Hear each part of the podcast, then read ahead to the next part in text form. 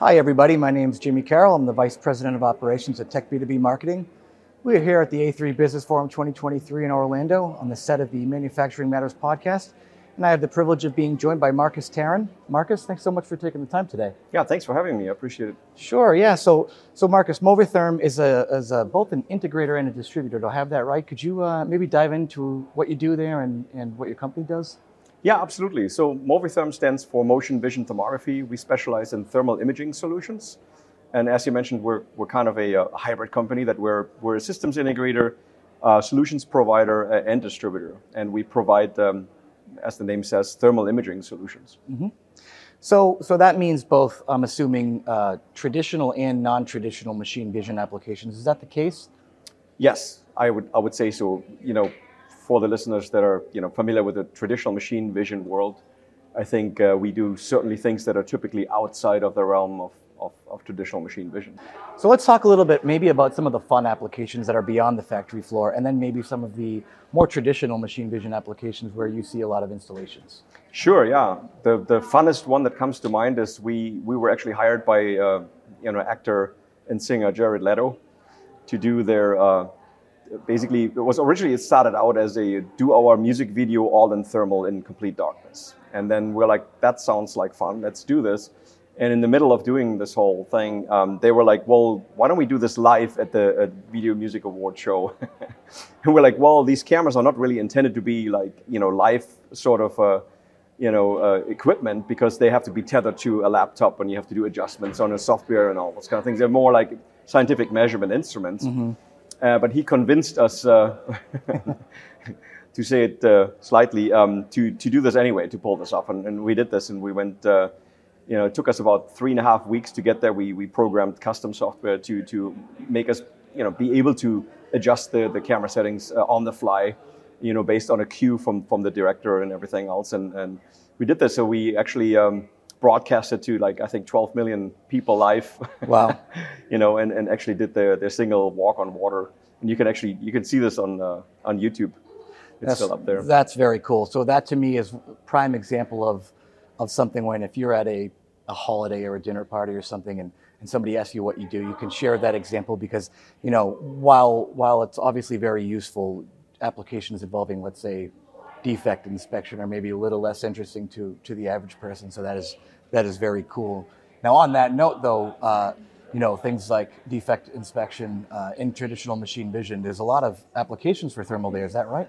Yeah, every time if you think about it, heat is omnipresent, right? It's either something that is desirable if you're heating something up, for instance, like uh, plastic inspection, if you if you want to seal the plastic foil to a plastic container or something like this, it's typically done with heat. Could be done with ultrasound, but for the most part, it's done with heat. So the question there then always becomes, well, did we put enough heat in? Did we not put enough pressure in? How do we know that the seal is really mm. tight, right? Um, so that the, the container doesn't have any leakages. That's especially true for like sterile packaging and medical, pharmaceutical type of applications. But even food, nobody wants to have you know, a messy container leaking, you know, on the way home from the from the grocery store or something like mm-hmm. that. So those are kind of applications that we solve with, with thermal imaging in the automation world.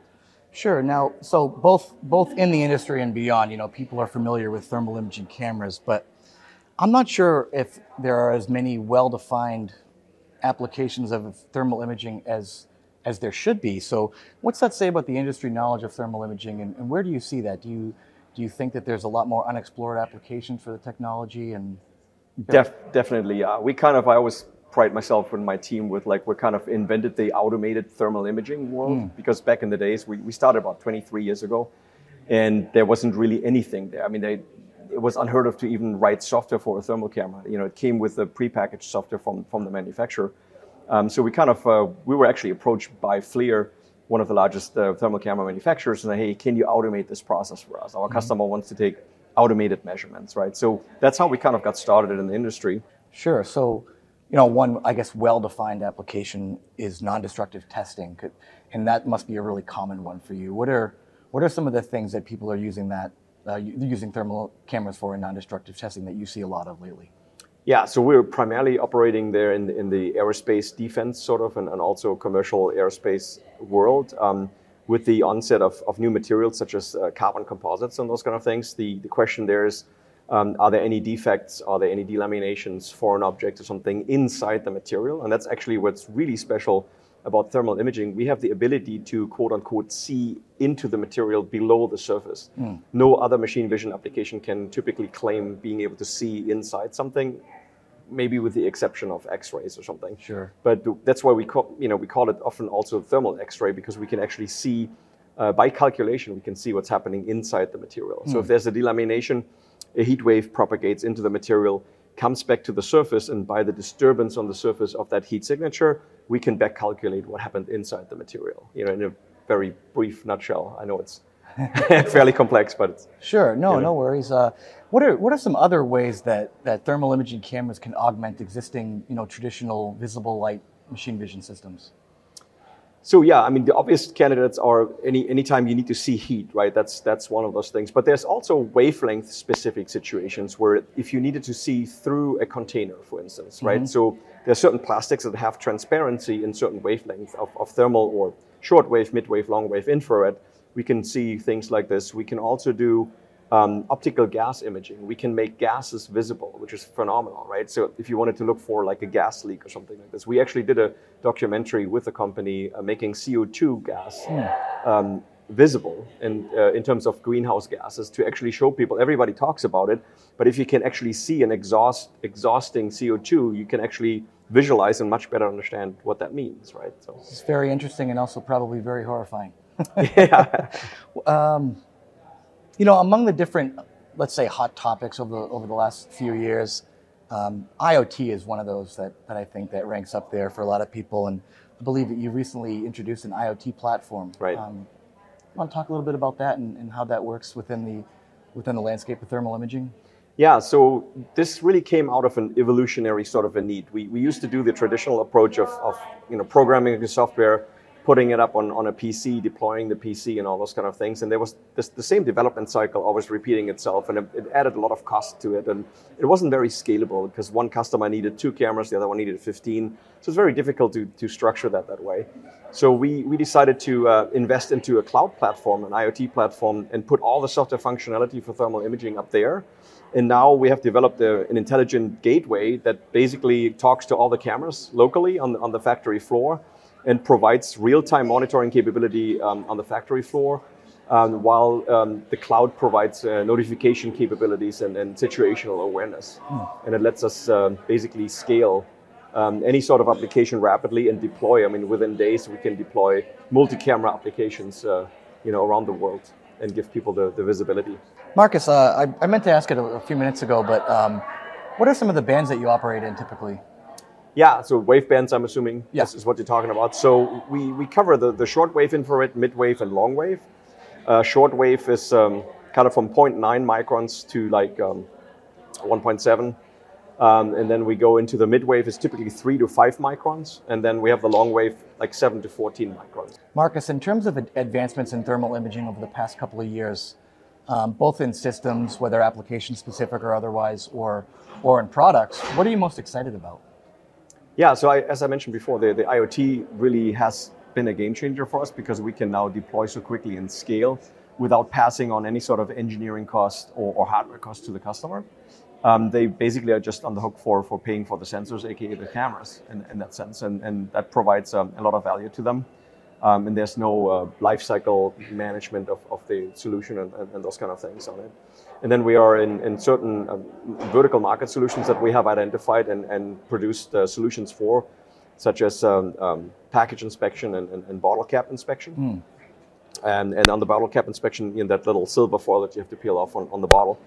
Um, and the way that's being put together is uh, the silver foil is inside the cap, the cap is being capped on, and then it runs, the bottle runs underneath um, an inductive sealer. And then it heats up the aluminum foil, and the pressure of the cap seals it against the mouth of the bottle. And then the question is, okay, has it sealed or not? So people have to typically, you know, unscrew it again and look at it, and is it is it sealed? Mm. Because you can't see through the cap. Well, the thermal imaging camera allows us to do that. We can see the heat signature of that seal, and now we can determine in real time, mm. in full production, whether that seal was put on properly. So it's a huge value add, um, you know, at, for, for quality inspection. Sure. Yeah. Well, you're a very patient man for peeling it off. Usually, I have to stab it with something. Yeah, all that. Markus, what else? What else haven't I asked about that you're that you're excited about for for the industry for this year, the next couple of years going forward? Right. So um, you know, we, we, always feel a little bit lonely because um, you know I say that because we're, we're such an uh, you know outsider. It feels like to the traditional machine vision world, which I actually come from. I've done a lot of 2D imaging applications and 3D and everything else, and we decided to really go into thermal because we really see such a huge potential still there, and mm. and and um, not a whole lot of solutions out there. Um, and uh, you know, there's so many applications where we're, we're in condition monitoring, machine condition monitoring, seeing heat.